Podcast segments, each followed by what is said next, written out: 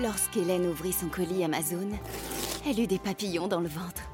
Ce double compartiment, ces huit modes de cuisson, c'était la friteuse sans huile de ses rêves, à un prix si bas qu'elle ne put résister. Ça mérite bien 5 étoiles. Des super produits et des super prix, découvrez nos super offres dès maintenant sur Amazon. Le journal de l'économie sur Radio Classique avec Dimitri Pavlenko. Bon réveil, bonne journée, soyez les bienvenus à la une de l'économie ce matin. 2020, année du grand bond en avant pour le e-commerce. La FEVAD, la Fédération de la vente à distance, a livré hier le panorama de la vente en ligne l'an dernier. Il en ressort une progression à 3, 3 euh, à 4 fois supérieure aux années précédentes. Signe que pendant la crise, les Français ont pris de nouvelles habitudes, en particulier au dernier trimestre. Bonjour Eric Mauban. Bonjour Dimitri, bonjour à tous. Alors il faut quand même nuancer un petit peu car entre les biens et les services en ligne. Hein, le contraste est énorme.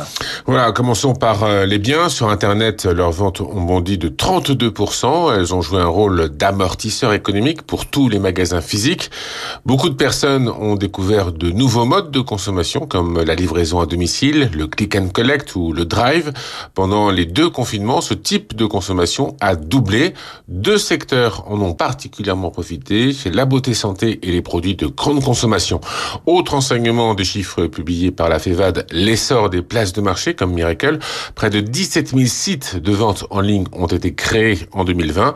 Leur activité a progressé de 27% l'an dernier. C'est deux fois plus qu'en 2019. C'est une tendance qui devrait s'inscrire dans la durée. En décembre, en dépit de la réouverture des commerces physiques, eh bien la vente en ligne a continué d'enregistrer de belles performances. Seule ombre au tableau, les services. Ils affichent une baisse de 10% de leur activité, notamment en raison de l'importance possibilité de voyager et de profiter de certains loisirs. Merci Eric. Le boom du e-commerce en fin d'année a-t-il permis de limiter les dégâts au dernier trimestre? En tout cas, dans sa dernière note de conjoncture, l'INSEE relève un recul moins important que prévu du PIB d'octobre à décembre, moins 1,3%, malgré le deuxième confinement. Conclusion de l'INSEE, même un confinement plus dur qu'il y a trois mois n'aurait pas le même impact qu'avril-mai dernier. Sans confinement, la croissance pourrait même atteindre 1,5% euh, ce trimestre. L'INSEE se cependant note que la consommation des ménages, hein, qui reste le principal moteur de la croissance en France, retombe en janvier de 7% par rapport au niveau d'avant-crise. Effet là dû clairement au couvre-feu à 18h. Pour l'ensemble de l'année 2021, l'INSEE juge que l'objectif de 6% de croissance cette année n'est pas inatteignable. Fin de citation. Autre chiffre livré hier, cette fois par la Banque de France. Le nombre de dossiers de surendettement déposés a fortement baissé l'an dernier, moins 24%. Mais attention aux trompe l'œil, hein, car un peu comme pour les faillites d'entreprises retardées par les aides publiques, la baisse euh, du surendettement s'explique par le premier confinement. Les gens n'avaient tout simplement pas compris que les agences de la Banque de France euh, étaient restées ouvertes. Faut-il s'attendre à un retour de bâton cette année? Thomas Giraudot. Daniel Zimmer l'est tombé dans la spirale du surendettement l'an dernier quand ce retraité de 67 ans a divorcé. Avec son ex-épouse, il a contracté 8000 euros de crédit à la consommation. On ne pouvait plus payer ni l'un euh, ni l'autre. 150 euros par mois avec ma retraite, euh, c'est même dur. Hein. Mais alors on me dit pour ne pas devoir payer, faut que je fasse moi-même une demande à la Banque de France. Il ne peut pas payer ses échéances et se tourne vers l'association Crésus qui gère des points conseil budget et aide des personnes surendettées à monter des dossiers auprès de la Banque de France. Pauline Dujardin est juriste au sein de l'association. Elle voit de nouveaux précaires du confinement toquer à la porte. Soit le confinement, la perte de salaire liée au chômage partiel, parce qu'il y avait quand même 15% de salaire en moins, a été euh, le coût qui a complètement déséquilibré le budget, euh, soit c'est des gens euh, qui ont été quand même victimes de la crise sanitaire, même si c'est pas un gros afflux aujourd'hui, notamment des gens qui travaillent dans le secteur de la restauration, hein, par exemple, qui se retrouvent dans des situations très difficiles dès maintenant. Et les dossiers de surendettement devraient se multiplier cette année quand les aides publiques s'arrêteront, que les entreprises vont alors licencier et plonger leurs salariés dans la précarité. Le journal de l'économie sur Radio Classique. 6h43 chez Air France KLM. Outre le Covid, il faut maintenant se battre contre Bruxelles en contrepartie de la conversion des prêts accordés au printemps dernier par les États français et néerlandais en subvention. 7 euh, milliards d'euros tout de même. Hein. La Commission européenne veut imposer aux deux compagnies, Air France et KLM, l'abandon à la concurrence de créneaux à Orly et Amsterdam Schiphol.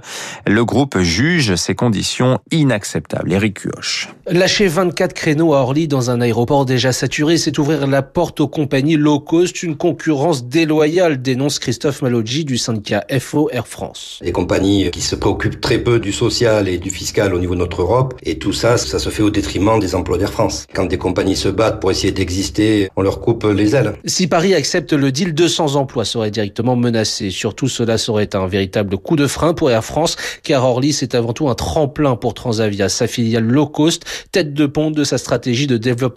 Pas de quoi faire fléchir Bruxelles, qui voit dans les tergiversations de Paris un protectionnisme français. Yves Crozet, économiste spécialiste de l'aérien. Ce que reproche l'Union européenne à la France, c'est la logique de forteresse. Il y a un point de vue français de patriotisme économique, mais il y a un point de vue européen qui dit ben, l'intérêt d'Air France n'est pas forcément l'intérêt général. Les passagers ont besoin d'avoir une concurrence pour éviter de payer le prix fort. Et dans ces négociations, Bruxelles a un argument de poids. La compagnie allemande Lufthansa, premier groupe aérien européen, a déjà cédé en juin avec à la clé un plan de sauvetage de 9 milliards d'euros. Alors pourquoi pas Air France? En bref, l'offre de service du fondateur de Bricorama dans les échos ce matin, Jean-Claude Bourrelier, propose d'acquérir pendant au moins 10 ans 41% des parts de l'État dans les chantiers de l'Atlantique avec euh, option laissée à l'État de récupérer ses parts passé ce délai.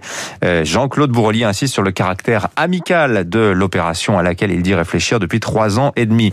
Soulagement pour le foot français. Canal Plus récupère jusqu'à la fin de la saison pour euh, à peine 35 millions d'euros les droits TV de la Ligue 1 laissés vacants par Mediapro. Accord valable à compter de la 25e journée de championnat, c'est-à-dire le week-end prochain.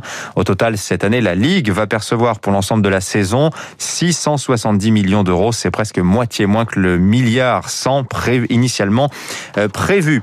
Aux États-Unis, l'administration Biden s'attaque à l'affaire GameStop. Janet Yellen, la secrétaire d'État au Trésor, a rencontré hier les gendarmes des marchés américains. Pas de décision à ce stade, mais la SEC dit surveiller la situation. Et puis un nouveau deal dans le viseur des autorités de la concurrence à Bruxelles et Londres. Le projet de rachat pour 40 milliards de dollars du concepteur de puces britannique ARM par le fondeur américain Nvidia. Le problème, c'est qu'ARM dessine l'architecture des puces de nombreux fabricants de semi-conducteurs, d'Apple à Samsung en passant par Qualcomm. Le Royaume-Uni et l'Union européenne craignent qu'en cas de rachat, ARM ne privilégie Nvidia. Les marchés pour finir, une semaine sur les chapeaux de roue pour le CAC qui finissait hier en hausse de 0,82%, 5608 points. Plus forte hausse à Paris hier, c'était Dassault Systèmes, plus 6% à son plus haut historique avec des revenus en hausse de 11% pour le spécialiste des logiciels très demandé par l'industrie pharmaceutique. Et oui, derrière les vaccins de Pfizer, Moderna ou encore AstraZeneca, eh bien, il y a la plateforme logicielle de Dassault Systèmes. À Wall Street, le Dow Jones, le Nasdaq gagnent eux plus de 1%.